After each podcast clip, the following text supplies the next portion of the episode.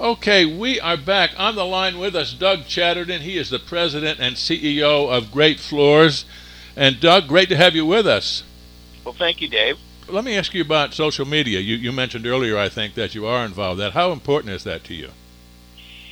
Our media people would say it's very important. I don't participate personally in social media, but I get too many emails a day as it is. But they just reported, as I mentioned in this meeting, you know, our Facebook, our Google hits, LinkedIn, Instagram. We're participating in all of those, and it's amazing to me.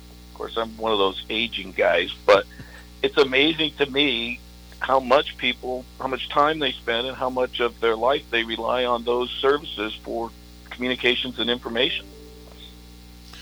It would seem to me, and again, I'm in the category with you, and I don't spend 5 seconds on any of it, but it would seem to me that it would be a difficult connection for a floor covering product or a countertop or anything like that. But maybe I'm wrong. What do you think?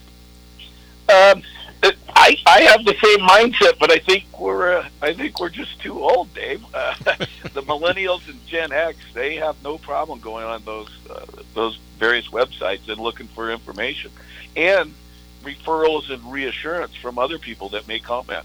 So I see why they use it. You can get a lot of information quickly, and you can get some reassurance. Don't buy that product, buy this one. Those kinds of things are readily available online. It's just not the way I prefer to shop, but I'm 59 and probably missing the boat.